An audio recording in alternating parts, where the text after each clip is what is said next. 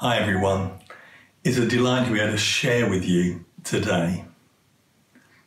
Uh, for those who don't know me, until the end of January, I was part of the wonderful Citygate team. I was an elder and part of the senior leadership. But at that stage, I stepped down from those roles and finished full time work. In the middle of February, Val, my wife, and I took a holiday of a lifetime to New Zealand. And when we got back, it was just in time for lockdown. So we couldn't put our house on the market, and we've been waiting till now to do that. Our plan is to move to Exeter as soon as that goes through. But Bournemouth is not such a bad place to spend a few extra weeks. We are both well, and we hope you all are too.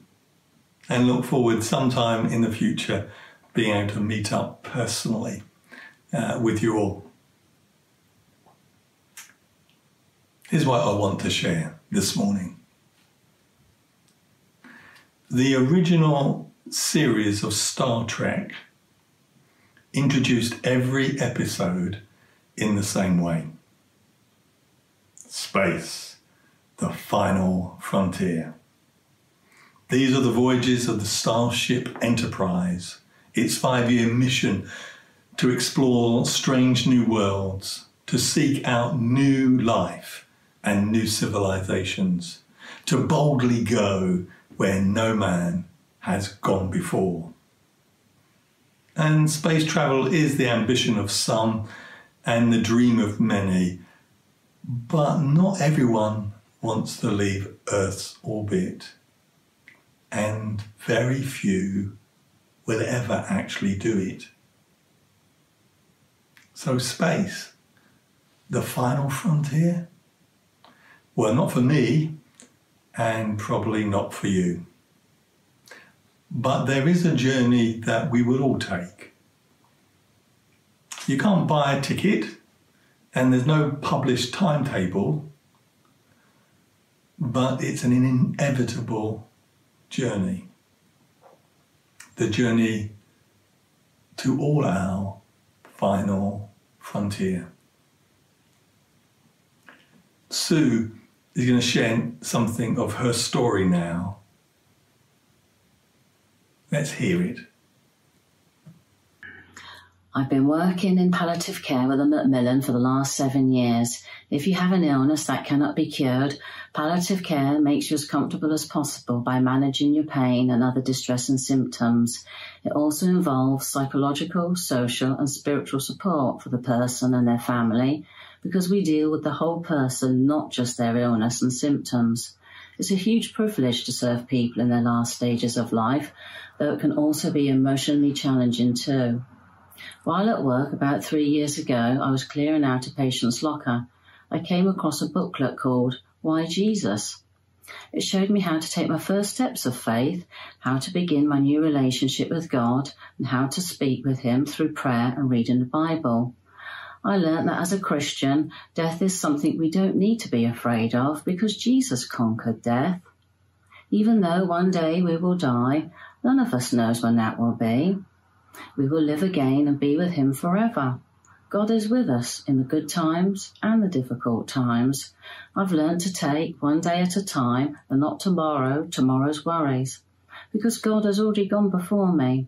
The Bible shows me great examples of faith we may not be able to see or touch God, but in our hearts and in our mind and in our spirit, we know He's here and in control, so it's safe for us to trust Him and let go. So, Sue helps people in the final stages of life, in that last part of the journey. So, yes, death is our final frontier. And life is a journey towards that destination. Yet we find it a journey hard to prepare for. Writing your will, planning your funeral, discussing end of life care, are not easy things to do. Deep in the human psyche is a fear of death, a fear of losing all that we have experienced so far. And psychiatrists tell us that behind many life limiting conditions is the dread of death. So it's interesting that the Bible claims that one of the reasons Jesus came, one of the promises, in a sense, he makes to those that will follow him, is to deal with that fear, that dread. The writer to the book of Hebrews put it this way Jesus shared in their humanity so that by his death he might break the power of him who holds the power of death, that is, the devil, and free those who all their lives were held in slavery by their fear of death. And throughout the history of the church, it is clear that trust in Christ has helped people face the reality of death with faith and not with fear. And it's proved time and again that those who have learnt to die well live better. They live more fulfilled lives with greater purpose, joy, and resilience. But how does the Bible help us to boldly go towards our final frontier?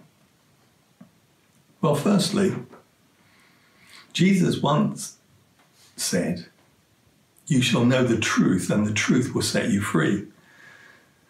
Now, when he first said that, he wasn't talking in this context. But the principle behind what he says is true here. The truth will set you free. So, the reality is that for most of us, we will die peacefully in our sleep.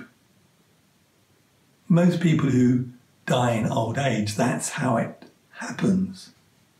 There are facts of death as well as facts of life. In childbirth, there is a sort of regular, predictable pattern for what will happen in labour. And usually that proceeds without any major crisis. And so it is with death. There are regular patterns of what happens in the final days. So, for most people, in their last few days, they will become increasingly tired. They will sleep more and more for extended periods. And during sleep, sometimes they would become unconscious. And then, right at the end, they will drift into sleep, slip into unconsciousness and die peacefully without serious pain or discomfort. And simply knowing that can ease some of the fear that people hold about dying. But of course, anxiety about death is not just about those final moments or those final days. It's concern about the gradual decline in physical strength and the danger, the possibility of mental or emotional instability that can come for the elderly. And the Bible doesn't ignore that fact.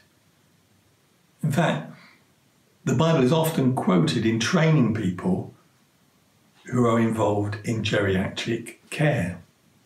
And that's because in Ecclesiastes 12, which is part of the Old Testament, there is a vivid poetic description of what happens when life's energy begins to fade. Eugene Peterson wrote his own version in modern English uh, of the Bible. And this passage in Ecclesiastes reads like this in his version Honour and enjoy your Creator while you're still young, before the years take their toll and your vigour wanes, before the vision dims and the world blurs, and the winter years keep you close to the fire. In old age, your body no longer serves you so well. Muscles slacken, grip weakens, joints stiffen. The shades are pulled down on the world. You can't come and go at will. Things grind to a halt. The hum of the household fades away, yet you're awakened now by birdsong. Hikes to the mountains are a thing of the past. Even a stroll down the road has its terrors.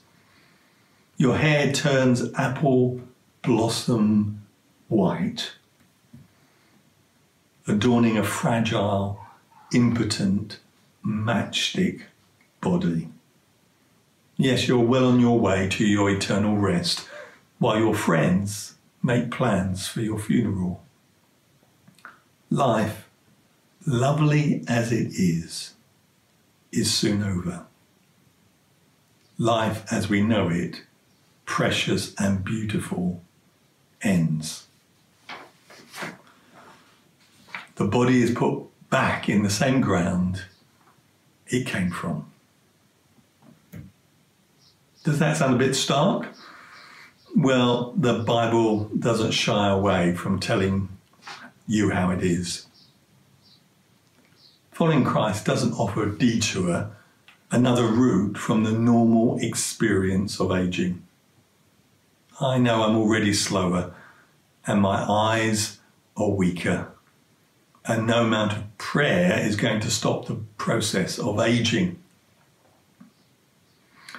But as we travel this last part of the journey, if you're a Christian, you know you never walk alone. If people have any knowledge at all of the Old Testament, they probably recognize this sentence The Lord is my shepherd. It's a poem, in fact, a song really, sharing the experience of someone who knew God personally. And for him, his experience is described like a sheep being with a shepherd. The Lord is my shepherd, I shall not want. And it tells of God being with us through every stage and phase of life. He is with us when life is restful, like walking in green pastures by still waters. But He is also with us when we walk through the valley of the shadow of death. He's with us as we approach the final frontier. And if you know His presence, you can say, as the writer of this song sang, I fear no evil, for you are with me. Your rod and your staff comfort me. Dying in death is a challenge, and the Bible doesn't pretend otherwise.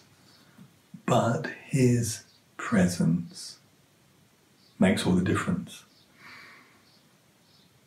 So, can I ask you, do you know Him? God has promised to be with you if you follow Jesus in this life. Through his Son, God will be with you right to the end and through the final frontier. So, do you know him? And if your answer to that question is yes, I need to ask you, how close are you walking with him? because comfort comes with closeness. If you are distant, if you've wandered off down your own path, remember comfort comes with closeness. I pray that each one of us, as we get into our final years, will be able to say and echo this scripture which says, Though outwardly we are wasting away, yet inwardly we are being renewed every day. Though outwardly we are wasting away, inwardly we are being renewed day by day. How do Christians overcome their fear of death? Well, partly knowing the truth about the final stages, more significantly, by being close to God and knowing Him as a loving shepherd, a loving presence. But it's not just about knowing He is with us now and then, but that Jesus will meet us on the other side. Paul, an early Christian leader, when he was in prison, facing the possibility of a death sentence, wrote this For me to live is Christ, to die is gain. He went on to explain, I desired to depart and be with Christ, for that is much better. It's staggering, isn't it? Instead of hanging on, clinging to life for all it's worth, instead of following Dylan Thomas's advice, he doesn't rage, rage against the dying of the light. He desires death because he knows he will be with Jesus. He says something similar in another of his letters. He writes this As long as we are at home in the body, we are away from the Lord. For we live by faith, not by sight. We are confident, I say, and would prefer to be away from the body and at home with the Lord. That is, though our relationship with God through Jesus now can be wonderful, it doesn't compare in any way to what it will be like to know Jesus after death. And the only image, only illustration I can think of that would come anywhere close to that change, that greater depth of relationship, is the difference between a long term, long distant engagement, which is maintained simply by emails and video calls and infrequent visits. Compare that to the intimacy of marriage. One is good, but one is far, far better. One is all about promise, the other is about fulfillment. One is filled with longing, the other filled with laughter. The difference between what we experience now of God and what we will experience then is staggering. And Paul, who was a man who suffered much in this life, wrote this For our light, moment, light and momentary troubles are achieving or preparing us for an eternal glory that far outweighs them all. That far outweighs them all. If you are a Christian, I urge you this morning not to fumble and stumble your way through life, but to boldly go through life and death with Him. I have one final thing to say. There is one way in which death should induce in us a kind of dread, because in a very real sense, it's an unnatural, ugly thing.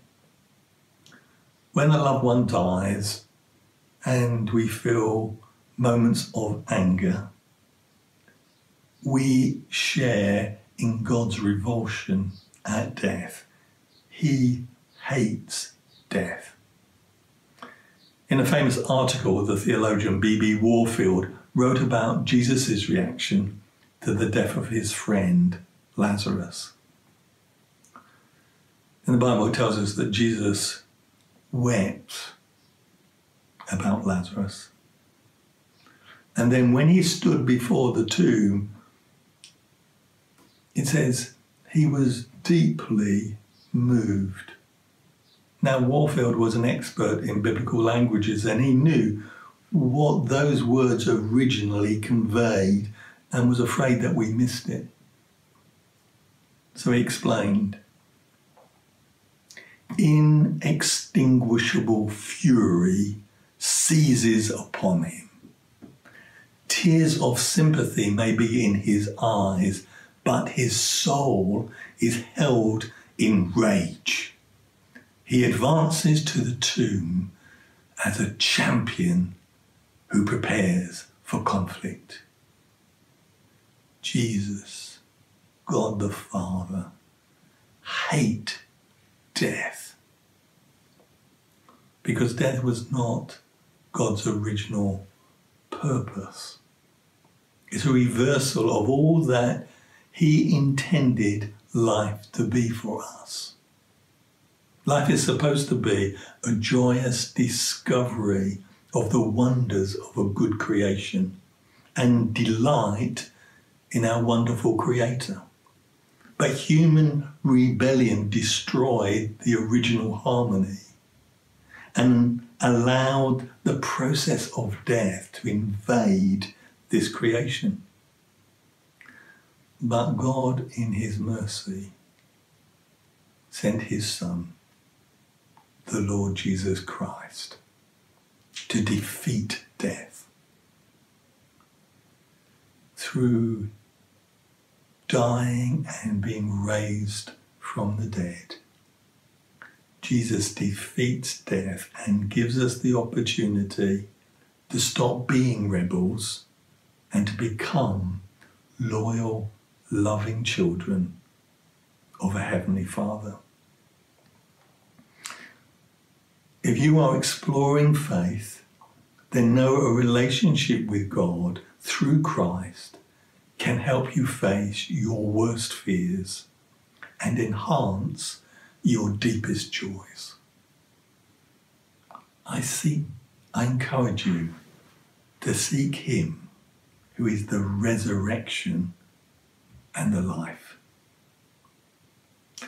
And if you are a Christian, you're already following can I remind you that the Bible says that death is the last enemy and it will be our last battle, our last chance to stand firm for Christ, your last chance to witness to his amazing grace, your last chance to exercise faith.